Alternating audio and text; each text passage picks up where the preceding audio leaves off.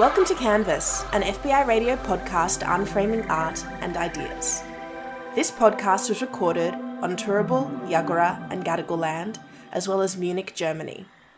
FBI radio recognises the traditional custodians of the land and their continuous connection to country. We pay our respects to elders past and present. My name is Aisha, and today on Canvas, we're chatting with Joan Shin and Brigitte Podrasky. Joan is a freelance visual designer and web developer, and is currently the design lead at Decolonial Hacker, a project with Joan, Eugene Yu Nam Chong, and Caspian Baska. Brigitte works across ceramics, graphics, interactive installation, and sound. Brigitte is interested in moments of transformation and mutation, when something exists in an undefinable state, exploring ideas around intimacy, the body, translation, and interpretation. Today, we deep dive into their work Traces, performed at Arts and Music Festival Soft Centre. Glimpsing at ghostly gestural markings, fragmented rhythms, and scrambled visuals, Traces is a live audio-visual performance showcasing the multidisciplinary offerings of DBR, Cypher, Brigitte, and Joan. Situated as a collaborative project across three remote cities, Traces takes inspiration from memory and disorderly exchanges between each artist's temporal context. Brigitte and Joan talk about their process working across three cities and as four artists with different practices, and reflect on the experience of live performance as visual artists, plus the value in finding a good collaborative dynamic.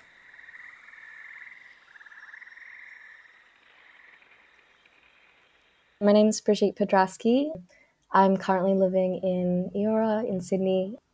In my art practice, I predominantly work with ceramics, like doing sculptural kind of work, but I do come from more of like a digital media background. My name's Joan. I'm currently living in Munich, Germany, and yeah, recently we were working together. Brigitte and I were working together on a project called Traces. Yeah, I'm currently working on Decolonial Hacker as the design lead, working on freelance projects outside and also working on creative projects with friends as it comes up. Joan and I met through UNSW, through COFA, and have worked together on some separate projects before we worked on Traces together alongside um, Yoni Bresley and Cosmo HR. Can you tell me about Traces at Soft Centre? Traces is a project that um, me, Joan, Cosmo, and Yoni. Cosmo and Yoni are two musicians based in Naarm. And it was a project that we proposed to the Soft Centre team back at the end of 2020. So, quite a while ago, we proposed it through the open artist call out. And at the time, you know, Yoni, Joan, and I knew each other because we'd been a part of this party together in Sydney. And Yoni and Cosmo had, I think, been friends in in Naarm and stuff. And we all got together through like a Facebook group chat and we were like, you know, we all appreciated each other's work and we said, let's try do something. So we proposed this project back at the end of 2020. Um, we had two different kind of project ideas based off the ideas that we had. And we were accepted by Soft Centre in 2021. And then, you know, we went into that lockdown. So we yeah, the project went on hold for a bit. And, you know, at the, the start of 2022, Soft Centre came to us and said, we're throwing something um, alongside Vivid and it's going to be at Carriage Works. Are you guys in? And we said yes. That's how we kind of got back onto collaborating the project Traces, which ended up being a live audiovisual performance with Yoni and Cosmo doing the live sound aspect of it and Joan and I collaborating on the visual aspect of it and also performing that live. Yeah, I guess what it was was crazy IDM trance music with a scrim fabric, which is like a translucent fabric, and then generative visuals to that. Yeah, I'd love if you could um, share with us about the process of actually making the work and what that was like. Yeah, initially, I think there was a lot of like housekeeping and also just trying to figure out like how each other even work because it was the first time for all of us collaborating as a group and also with each other. Like I think we've individually like worked in partners before. Like I've worked with Brigitte before and Brigitte's also worked on a comp with Cosmo and Yanni and I also worked like with Cosmo separately on the launch of his EP and then also with Yoni separately as well. So we've all like kind of were in the realm of each other's practice and then like coming together as four different artists with different practices. Yeah, needed a little bit more navigation. We use this like program called Figma, which is I mean, it's used a lot in like prototyping for, you know, web-based applications and um, mobiles and stuff like that. But it's got this really great function where you can see in real life people writing comments around the pages. And that was kind of like how we started our brainstorming. I guess it's similar to Google Docs, except that it's it's got more of like a visual a visual output. So you can drag in images, write comments, put links in. And so that was kind of how we through different our different locations and also our different I guess like schedules and timings as well. That was kind of how we all put our ideas together and had those discussions alongside like video chats and um, a very chaotic Facebook group messenger chat.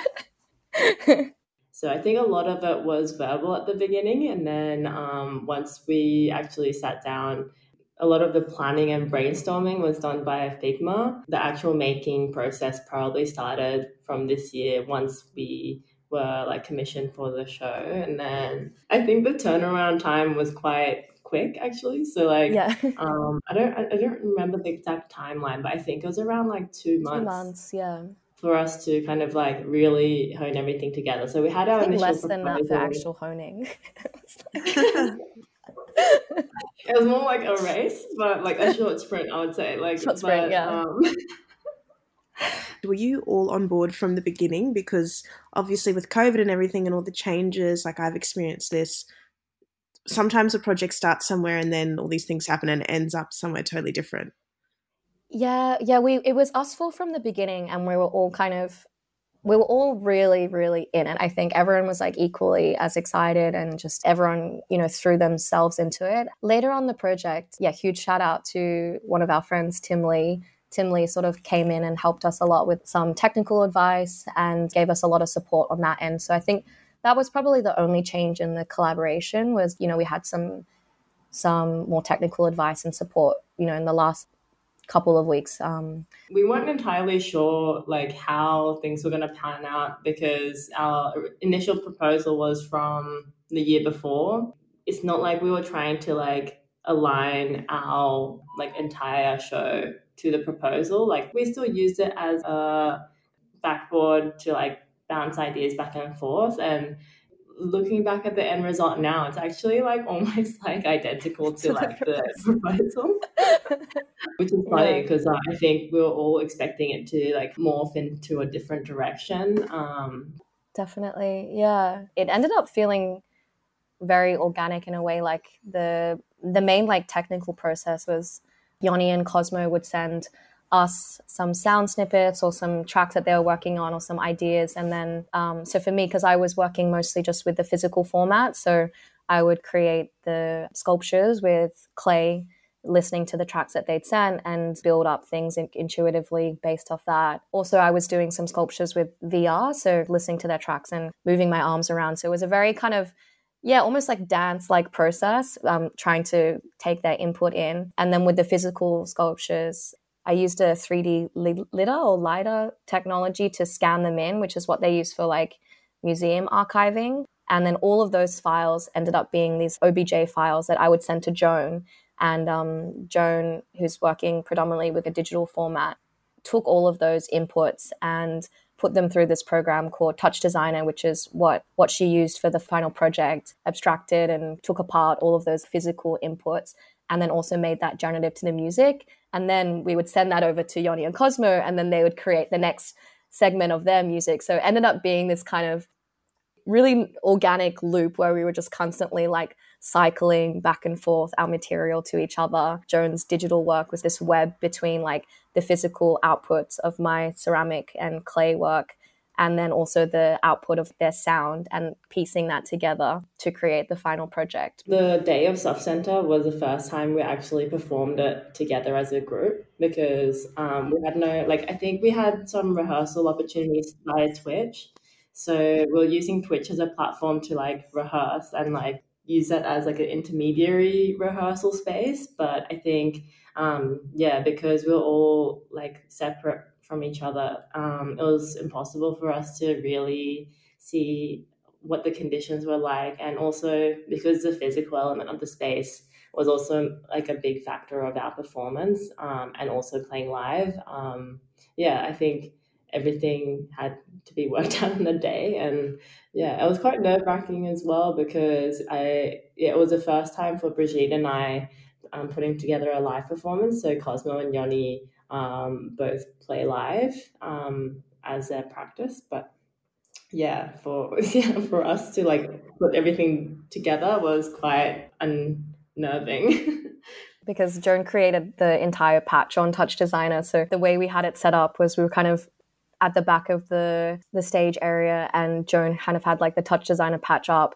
and we had this very cohesive Google Docs table with timestamps and we had this big timer going on and we were both very very serious and into the performance but the actual performance was the first time we'd seen it from start to end so it was also a surprise for us and like very very nerve-wracking but I think also I don't know about you Joan but I feel like as visual artists you don't often get to have that like performative and real time aspect of like sharing your work like maybe you have an exhibition or maybe you do like an installation or something and you know people experience your work in a slower format but having that one hour slot where something is very performative is something very new for me to experience as like a visual artist. And you know the lead up to that when your performance start is just filled with so much tenseness and anxiety.